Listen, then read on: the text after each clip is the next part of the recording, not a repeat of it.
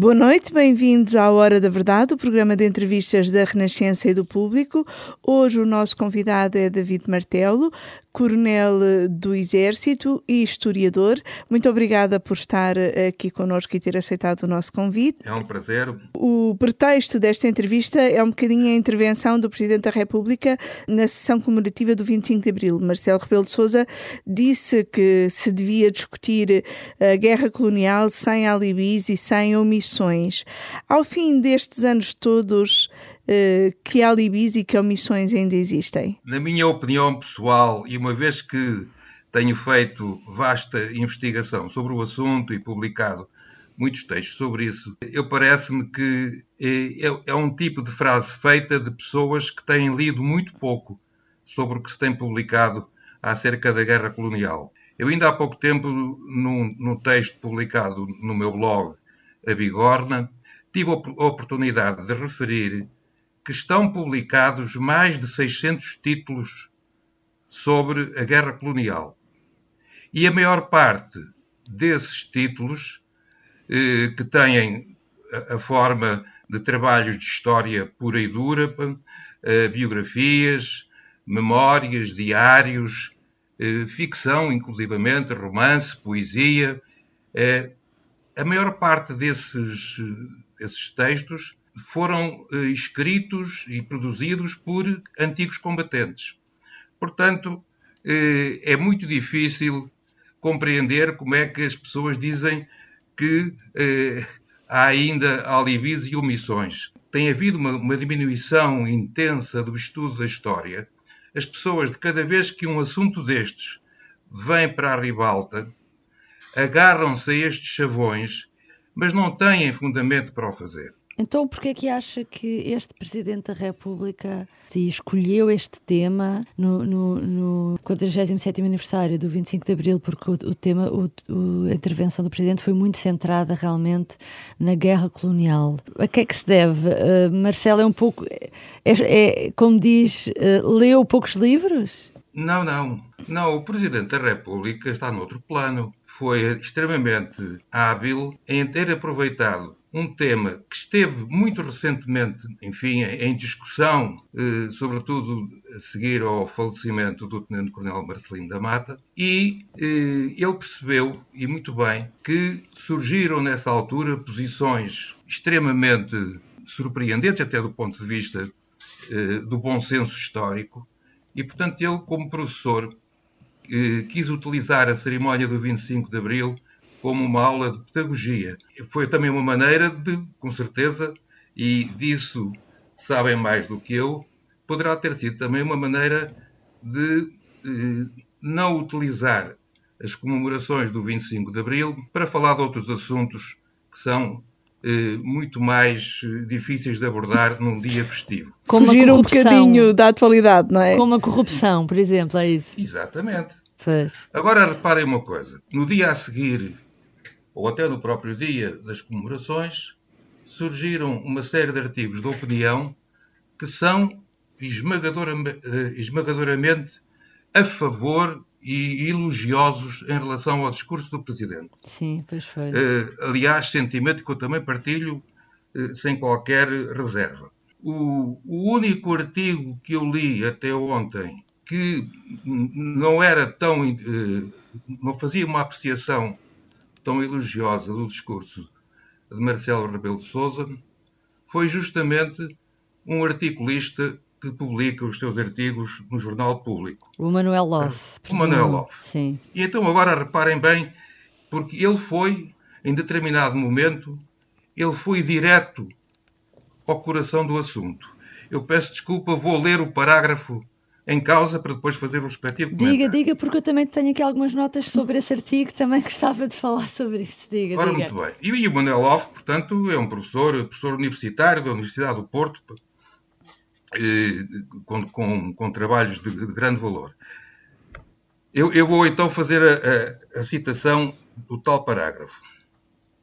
Quando Marcelo nos pede para não exigir aos que viveram esse passado que pudessem antecipar valores agora tidos por evidentes, intemporais e universais, persiste num dos mais velhos erros metodológicos da leitura reacionária do passado.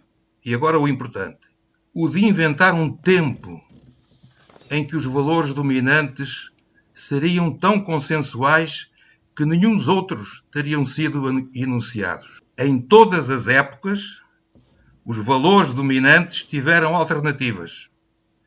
Todas as ordens tiveram resistência. Todas as verdades do tempo tiveram quem as denunciasse. Fim de citação. Ora bom, é, é aqui que me parece que está é, a questão que mais necessita de ser debatida. Eu já fiz esse desafio no meu blog. E que é as tais alternativas. Havia... Eu até sugeria, especialmente aos mais novos, que começassem por ler a carta de Pedro Vaz de Caminha sobre o achamento do Brasil. Porque ele faz um trabalho quase jornalístico do contacto dos marinheiros portugueses com os habitantes que encontraram nas praias eh, onde se, onde se aproximaram. Ora bom, e depois ele faz a descrição minuciosa de qual era o aspecto deles. Como estavam uh, seminus ou completamente nus, e o que é que. Uh, e a maneira como se podiam entender com eles, etc. E agora, a partir daí, é necessário dizer quais eram as alternativas àquilo que se fez depois de os europeus, através dos portugueses, saberem que existiam esses países ou essas terras habitadas por seres humanos que estavam, como depois, mais tarde, uh, classificou o historiador Charles Boxer, uhum. na Idade da Pedra. Ora bom, portanto, sobre a questão. Portanto, do... essa frase do presidente Marcelo Rebelo de Souza, a seu ver, não faz muito sentido, é isso? Não, não. Não. O, o presidente levantou a questão, e quanto a mim, bem. O Dr. Manuel Loff contesta essa afirmação. E, portanto, eu faço aqui um desafio. Digam lá qual eram as, as tais alternativas. Qual, qual, era a forma de ter feito diferente, não é? Exato. Isto é, uh, os marinheiros portugueses ficavam lá e, em vez de irem imbuídos das bulas papais que foram, uh, que foram uh, digamos, concedidas ao, ao rei de Portugal para as descobertas, eles iam, chegavam lá e, e, a partir daí, em termos de decisões políticas, íamos atuar com a moral atual. Pois. Uhum. Mas é isso que o Presidente chama a atenção, não é? Que não, Ou seja, não em, podemos em, ler com os olhos de hoje. Exatamente. É, agora, isto é, isto, claro que depois vamos, vamos, vamos chegar com certeza. Eu, eu já fiz isso. Eu já fiz essa, essa tentativa de saber como é que se lidava com essas populações e o que é que fazíamos. Repare bem, se uma pessoa disser eu sou contra o colonialismo. E eu aí fico logo uh, na dúvida do que é que essa pessoa está a dizer. Porque uma coisa é ser contra o colonialismo numa perspectiva pós-Segunda Guerra Mundial, que é uma, uma perspectiva que todos nós compreendemos. Uhum. Outra coisa é dizer eu sou contra o colonialismo e vamos recuar, com certeza, às colónias gregas e fenícias aos romanos e vamos condenar isso tudo e pedir indemnizações. Tudo, tudo isso eh, tem que ser devidamente eh, contextualizado e com um bocadinho de bom senso. Mas foi esse, no fundo, o apelo do Presidente, não é? Que as coisas Exatamente. sejam agora... contextualizadas e, e tínhamos todos um olhar um olhar múltiplo, no fundo, não é? Não olhar Exatamente. nem agora, só com os olhos de ontem, nem só com os olhos de hoje.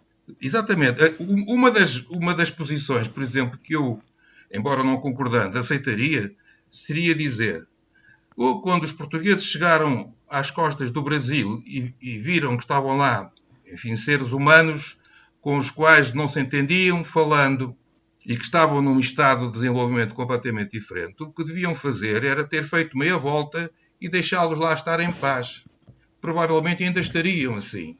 Ora, e, e depois, a partir deste absurdo, vamos discutir se de facto havia alternativas, como diz o professor Manuel Loff. Eu estou desejoso de saber quais são as alternativas que respeitassem os direitos humanos, das quais não, não pudéssemos ter qualquer sentimento de vergonha ou de arrependimento na, na, na forma de lidar com uh, os outros povos que descobrimos.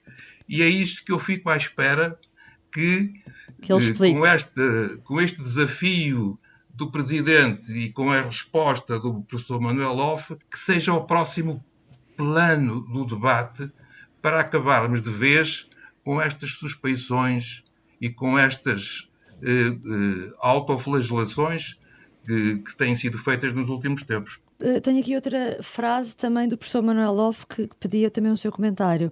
A determinada altura, ele nesse mesmo artigo diz que enquanto permanecem vivos os protagonistas imediatos das guerras, e neste caso está a falar da guerra colonial portuguesa, permanece forte a ideologia da legitimidade da dominação colonial.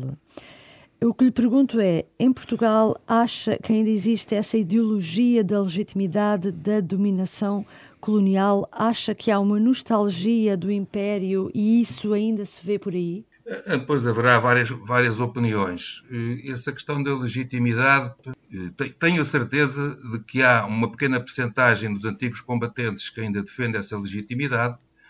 Essa legitimidade, até do ponto de vista estritamente jurídico, pode ter alguma defesa, mas a maior parte dos eh, ex-combatentes e dos que estão vivos, aquilo que por vezes eh, lamenta e com razão é que no, no contexto desta discussão não reconheçam o enorme sacrifício que foi o ter lá ido eh, claro, para a maior parte dos portugueses. Foram, foram dois anos, para o pessoal do quadro permanente foram dois, quatro, seis, oito, mas, de qualquer maneira, é, há que separar a questão política da questão do serviço, do serviço da pátria. Uhum. O serviço obrigatório, o dever de cumprir aquilo que estava estabelecido na altura.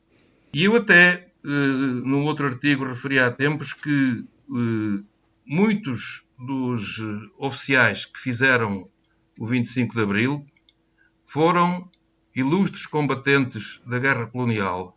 Uhum. O Presidente também e faz essa referência no discurso.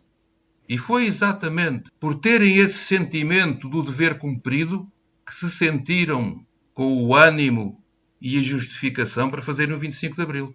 Eh, e, e, e essa ligação da guerra colonial com o 25 de Abril, que na maior parte dos militares que o fizeram está está perfeitamente consolidado do ponto de vista mental, por vezes nós verificamos que na sociedade civil não, não, não se consegue fazer essa ligação. O, o, essa ligação, e essa ligação é, de uma forma positiva. O que é que sente? Que a sociedade civil os vê uh, uh, não como heróis, não como vítimas, mais como proscritos? Como é que acha que a sociedade civil ainda hoje, em dia, olha para eles?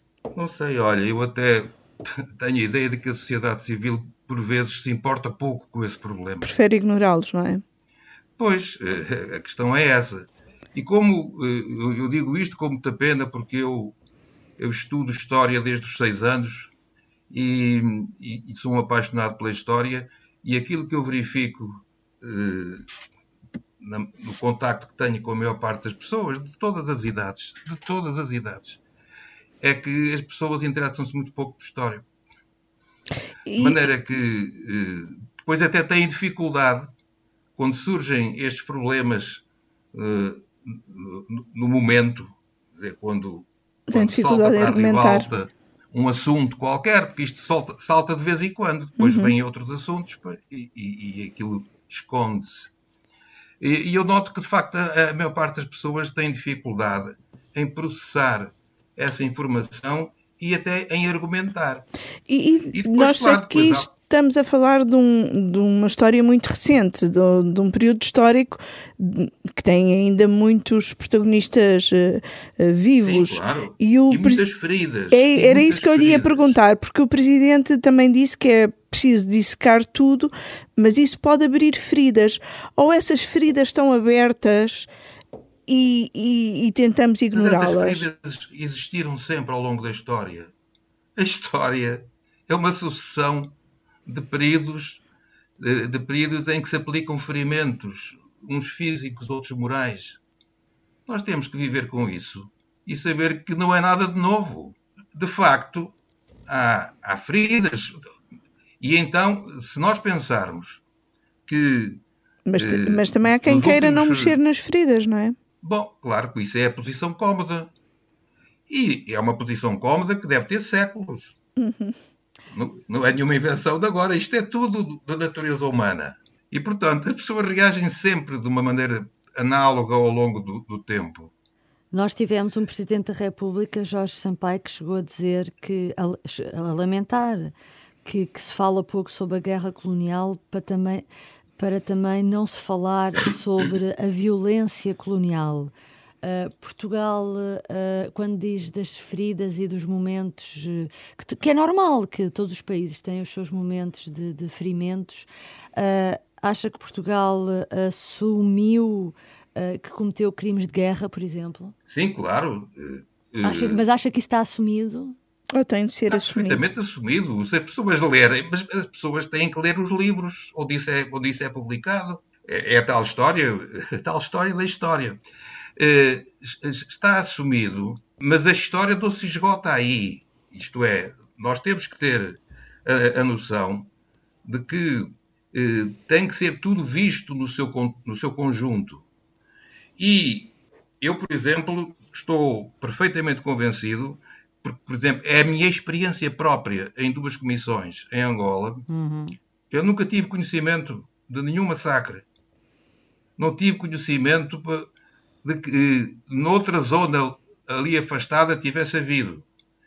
E, isto, e tudo isto eh, tem uma certa lógica, porque de facto, eh, a partir do momento eh, em que se fez, enfim, a reconquista dos, dos territórios que tinha ficado dominado pela UPA em 1961, quando se entrou naquela guerra de quadrícula. Uh, o objetivo principal que nos era imposto superiormente era conquistar uh, cérebros e corações, e, e, daí aquilo que se designava por ação psicossocial, em que se dava apoio sanitário em transportes, em escolas, eh, em assistência médica.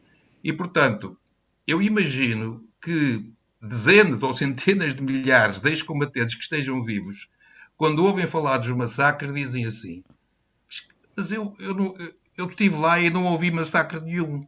E isto não é para negar, é só para dizer que, isto, que estas coisas têm uma dimensão. E, se, e tem essa dimensão e, e portanto. Ó, oh, Sr. Coronel, uh, explique uh, melhor isso para não ficar aqui uma, uma dúvida. Uh, está a dizer que, di, que os ex-combatentes dizem que não houve esses massacres porque, porque, porque isso não, fazia parte da missão que lhes era confiada? Sim, eu estou a dizer que, tal como eu, eu próprio, eu, eu, disse, em duas comissões em Angola não tive conhecimento de nenhum massacre. Só os conheceu muito depois. Eu, eu conheci-os depois a partir de, de, de, enfim, a partir do 25 de Abril. Ah, e também, eh, ainda antes, porque aquela questão do Viriamu em Moçambique foi tornada pública mesmo cá em Portugal, embora uhum. negada Foi em 1972, governo. não é? Exatamente. Portanto, até aí era a única coisa que... Eh, o, único, o único episódio que eu conhecia. Eh, e, portanto, eu acredito que haja ex-combatentes que tiveram efetivamente conhecimento, porque estavam próximo eh, de situações dessas, mas eh, creio, admito que muitos deles não tenham tido conhecimento de nenhum caso, nem participado em nenhum caso. Isto é, são, eh, para termos de facto a ideia da dimensão do problema. Manuel e, portanto, Loff... é, Desculpe diga, diga. interrompê-lo. Manuel Loff, naquele artigo, cita aqui uma série de massacres coloniais. Pidgigiti em 59, Ikek em 59, Moeda em 1960, a Baixa do Kazang em 61, Viriamu, que já falámos, o Batpá, uh, Musseques de Luanda e os contramassacres do norte de Angola em 61. Pois, mas isso em, em 13 anos de guerra é muito pouco, eh, se compararmos, olhe, comparando com o que está a acontecer no norte de Moçambique atualmente. Eh, em Cabo que é uma coisa que, por exemplo, nunca, eh, enquanto estive, os portugueses estiveram, eh, enfim, ocupados com a guerra colonial, não aconteceu nada de semelhante ao que está a suceder no, no norte de Moçambique, ou até o que aconteceu na, na Lunda há cerca de um mês.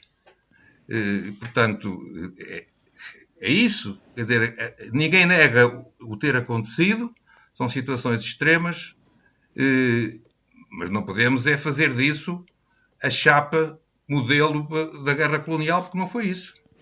O Presidente também, no fundo, disse que eh, o debate sobre a guerra colonial tem de envolver os povos colonizados. Será com esse envolvimento que a história realmente se faz, inclusive a história desses massacres? Ou cada um vai continuar a fazer a sua história? vão, fazendo a sua história. Eh, claro que eh, eu tenho eh, a noção, tenho-me tenho interessado bastante por ver, por ter conhecimento de, obras dos países que colonizamos, obras de história sobre o período da guerra colonial. Há pouco, porque não podemos ter, enfim, não podemos esperar que haja um, uma grande quantidade de publicações uh, nesses países e, uh, e, naturalmente, esperamos que isso possa também fazer parte do debate. Mas depois disso tudo, há também que ter em conta uh, que a imagem que existe de Portugal nesses países não é uma, não, não é uma imagem inteiramente negativa. Eh, eu diria mesmo mais. Há, há pessoas que não acreditam que seja assim, mas eh, a ideia que têm de Portugal os habitantes, a maior parte dos habitantes de Angola, Guiné e Moçambique, São Tomé, Cabo Verde, é claramente superior e, e claramente mais com, com laços mais afetivos do que das outras colónias. Isso nota-se depois na, da maneira como, eh, isso não é um fenómeno exclusivamente português, já sabemos, eh, nota-se também a ideia que eles fazem também do sucesso da independência. E sabemos que há casos muito, muito graves e que justificam amplamente eh, a maneira como muitos dos cidadãos desses países encaram de boa mente virem emigrar para o território da antiga potência colonial. Eh, nós também temos cá vários casos desses. Olha, uh, em jeito de provocação, está a dizer que o colonialismo português foi um colonialismo bonzinho? Pois é, a ideia, a ideia que, que, por vezes vem para debate é, é, é essa. É essa. Mas sabe é? uma coisa? Uh, por vezes, o, o colonialismo bonzinho é, é resultado de não termos capacidade para sermos piores. Eh, e isto porquê? Porque, de facto, eh, a, a distância civilizacional entre nós e os africanos era menor do que entre os holandeses e os, e os, asiáticos ou entre os ingleses e os africanos.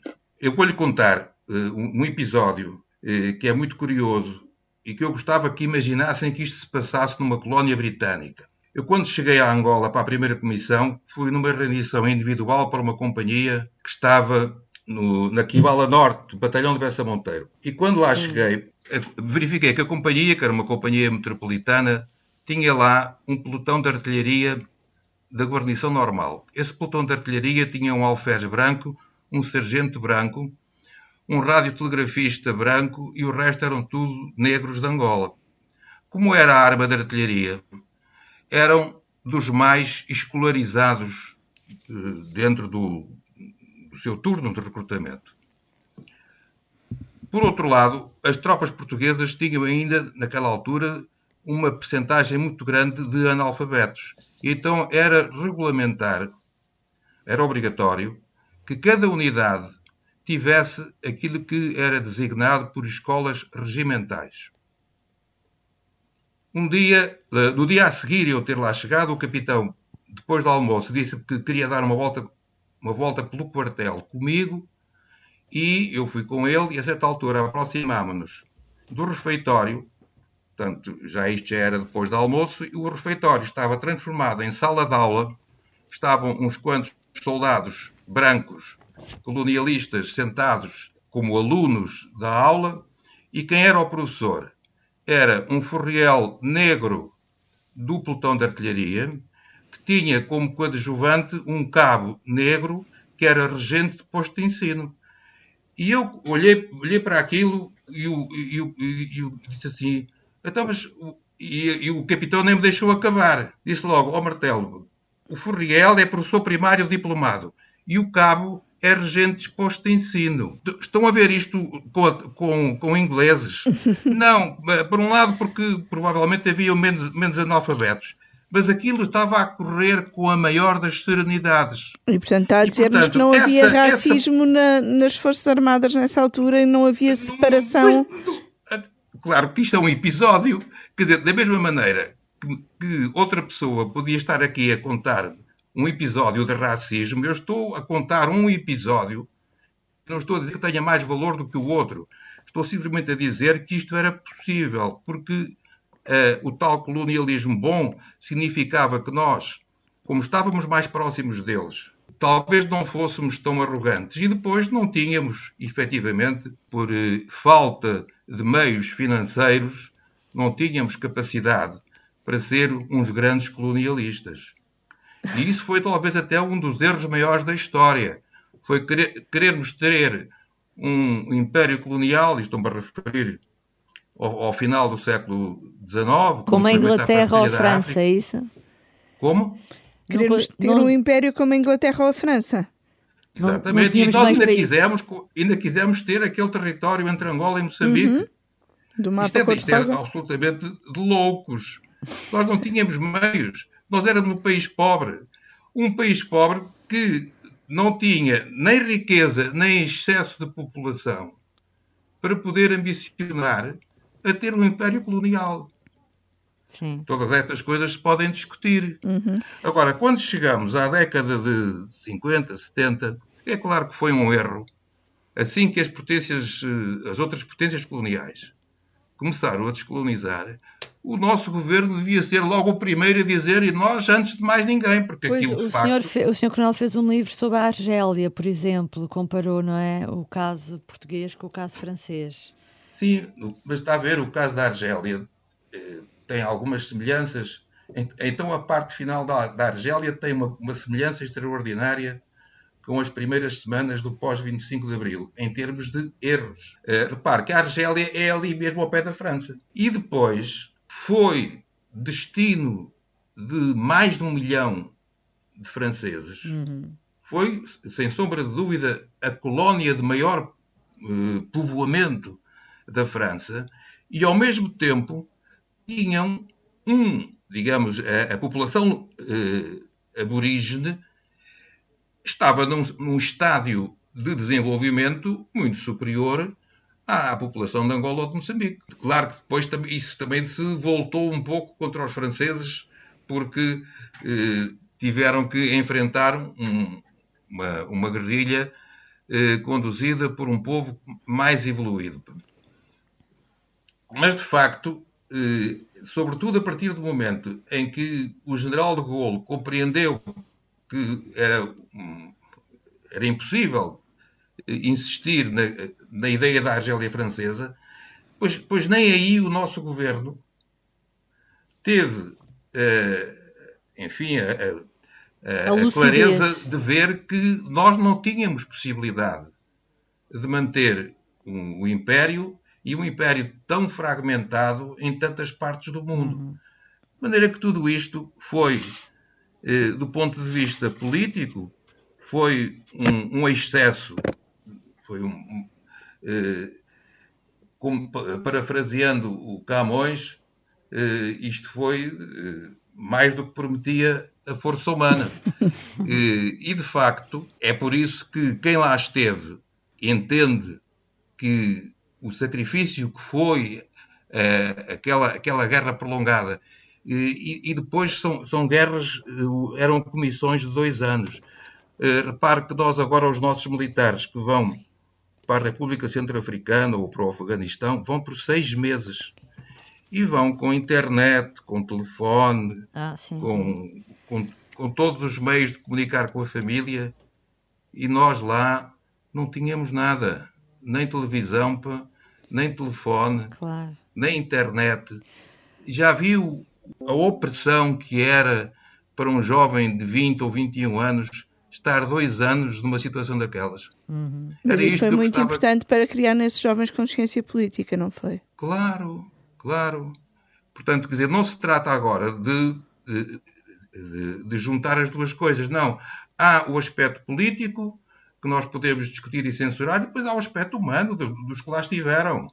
E há o aspecto humano também daquelas pessoas que estavam lá uh, uh, como colonos e que viram todos os seus sonhos desmoronarem-se porque quando foi a altura da, da, independência já se tinham criado uma divisão, uma desconfiança de tal ordem que não foi possível aos portugueses, tanto europeus, eh, na sua maior parte, permanecerem lá e tiveram que vir, eh, enfim, em, em, dramáticas condições, refazer a sua uhum. vida eh, em Portugal. Uh, Sr. Ronaldo, gostava só de fazer aqui uma pergunta. Há pouco falava, uh, ainda recuando ao colonialismo e à época dos descobrimentos. Uh, há aqui uma, uma questão que tem sido polémica nos últimos tempos. Há uma deputada ao Parlamento, à Assembleia da República, a deputada Joacine Catar Moreira, que defende a retirada de pinturas que estão no Parlamento com alusões à escravatura. Uh, e que fazem parte de, de, episódios que já com alguns séculos de história. O que é que o Sr. Coronel uh, acha sobre isso? Uh, deviam ser retirados ou não? Isto faz sentido ou não? Retirar para quê? Para, para esconder? Então, se, se, se, se, se essas gravuras. Ou pelo menos pôr noutro sítio que não seja a casa da democracia. Por amor de Deus, mas nós temos que. A, a democracia não é, não é renegar o, o, percurso que fizemos na história. Uhum. Então, isso, é, isso é, é excelente ter, ter lá isso. O que é preciso é depois, quando se der o caso, enfim, em relação aos deputados, talvez não seja necessário, mas se houver, por exemplo, uma escola primária ou, ou secundária que vá fazer uma visita à Assembleia, pois aproveitam. Deve ser explicado. Explicam. É? Estamos no programa Hora da Verdade, da Renascença e do Jornal Público. O nosso convidado é o Coronel David Martelo. E agora um, pedi-lhe um regresso à atualidade para lhe uh, perguntar aqui sobre um, a revisão que está em curso da Lobofa uh, e o que, que, está a mudar na organização das Forças Armadas, que não está a ser inteiramente isento de polémica.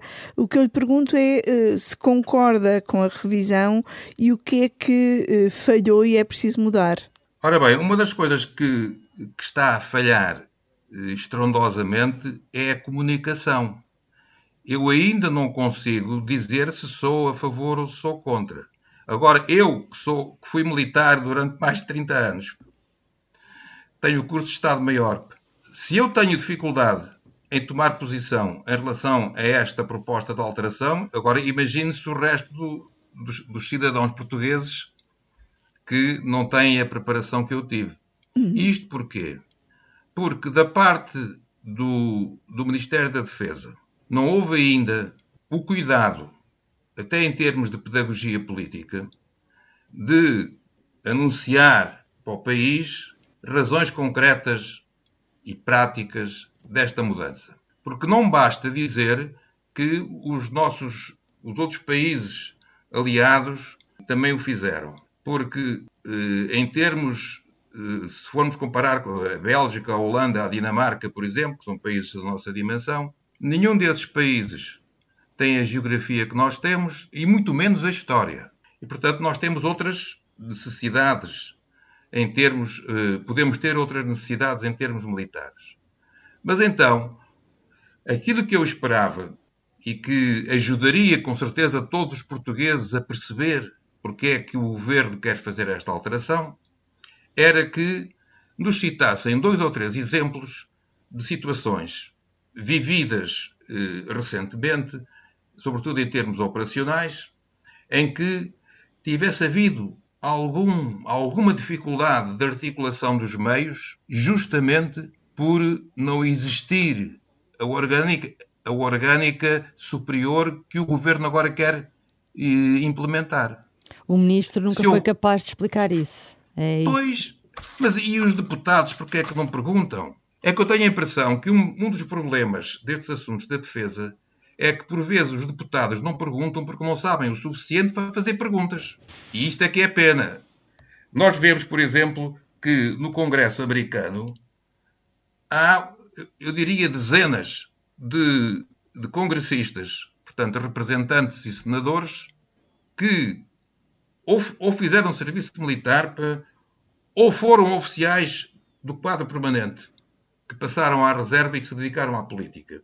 E isso, portanto, leva para dentro do Parlamento eh, americano pessoas que tam, um certo grupo de pessoas que também estão eh, à vontade na discussão dos assuntos de natureza militar e estratégica. Isso também, e, no fundo, está também a dizer que em Portugal os militares estão demasiado afastados da política? Estão bem. O, o, o que se passa é que nós não temos eh, essa capacidade que têm os americanos e também os ingleses, eh, em, certa medida, de chegar a meio da, da, da, vida profissional, assim por volta dos 40 anos, e passarem à reserva porque têm bons empregos que recebem de braços abertos ex-militares. Nós aqui não temos isso. Tê-lo-emos a título muito excepcional. E, portanto, depois faltam, eh, no meio civil, eh, a possibilidade de ir recrutar a uma empresa, um ex-oficial do Exército, da Marinha ou da Força Aérea, que, entretanto, se, eh,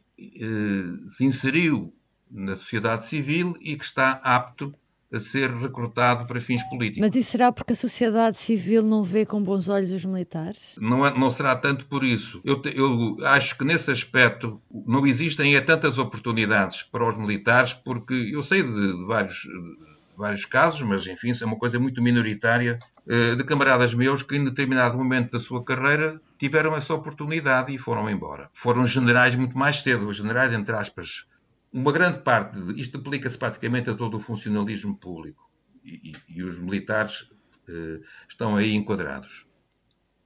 Quando a gente entra numa carreira destas, eu, eu sublinho a palavra carreira. E isto porquê? Porque eh, aos 40 anos, um bom economista ou um bom advogado pode ser general. Aos 40 anos, nenhum militar é general. Então há um atrofiamento da progressão na carreira. Não, não é, é, é, que temos que temos que fazer esse percurso. São degraus que temos que subir. E não há ninguém que consiga atingir o, o top da, da carreira quando está no topo das suas capacidades.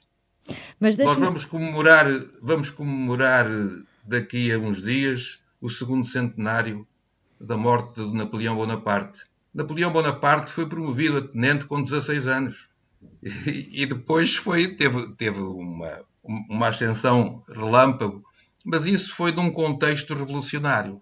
Pois, é um e, portanto, hoje isso não é assim viável no, no contexto enfim, de paz em, em, que nos encontramos. Mas deixe-me voltar aqui à revisão da Lobofa. Uh, uh, uh, o senhor Coronel estava a dizer que há, há, situações muito diferentes de países para países, mas o que eu lhe pergunto é: em Portugal não faz sentido, não poderíamos caminhar uh, para uma coisa que já existe em alguns sítios que se chama o SHO, do Chief of Defense Staff, ou seja, um Estado-Maior conjunto, uh, até porque temos cada vez mais dificuldade de alimentar, uh, por falta de efetivos, uh, as estruturas que tínhamos até agora. E, portanto, não está na altura de fazer realmente uma revisão uh, da, da, da, organização de cima a baixo da, dos Estados-maiores? Eu não tenho nenhum indicador de, de, de, que isso seja assim. O que é a falta de efetivos? Estou à espera que me expliquem. Eu, quando comecei por dizer eu ainda não tenho ideia nenhuma se sou a favor ou sou contra, é porque não existem explicações nesse sentido. E, e, e de qualquer maneira, uh, o, o, o, o, formarmos uma cabeça ainda maior que aquela que temos não vai resolver o problema da falta de efetivos. E era, e, Acha e que essa, pode engordar, questão, engordar a cabeça, ver duas cabeças? Vamos ficar com, com, com a do Ministério e a do ENCFA. Diga, diga, vamos diga, ter um cabeçudo, uma, uma coisa enorme, com umas pernas muito pequeninas. E, e, Mas e, o portanto, cabeçudo, nesse caso, é o quê? O, o? Terá que ser. Eu não sei, eu não imagino, não imagino, mas estou a dizer isto com todas as cautelas, não imagino que seja possível ao ENCFA passar para a nova situação sem aumentar enormemente a, a sua dimensão, eh, nem creio que seja possível permanecer no edifício do Restelo. Eh, mas, enfim, estou à espera que, estou à espera que me expliquem e, e lamento imenso que estejamos nesta altura ainda com estas dúvidas. Com estas dúvidas. Sim. Só para terminar, neste caso da pandemia, as Forças Armadas revelaram-se uh, quase uma verdadeira força de proteção civil. Então, neste caso das vacinas, isso é evidente. É afinal essa a sua vocação? Digamos que tudo isto foi uma, uma grande surpresa, mas por outro lado, faz sentido que numa situação difícil como nós vivemos, que as Forças Armadas venham colaborar uh, na linha da frente. Eu, talvez, o que seja necessário é rever alguma legislação para que numa situação futura eh, a atuação possa ser feita de uma maneira até mais, eh, mais dinâmica e, mais pronta. Mas pareceu-me eh, absolutamente correto tirar o máximo partido dos fraquíssimos meios que as Forças Armadas têm, porque neste momento já não são só os problemas materiais, são também os problemas de pessoal. Enquanto não resolverem eh, eh, digamos, as condições de funcionamento do regime de voluntariado, de maneira a torná-lo mais atraente. É claro que vão ter sempre dificuldade eh, para ter os efetivos necessários. Muito obrigada, Sr. Coronel. Obrigada por uh, ter estado aqui conosco nesta Hora da Verdade. Voltamos para a semana com outro convidado.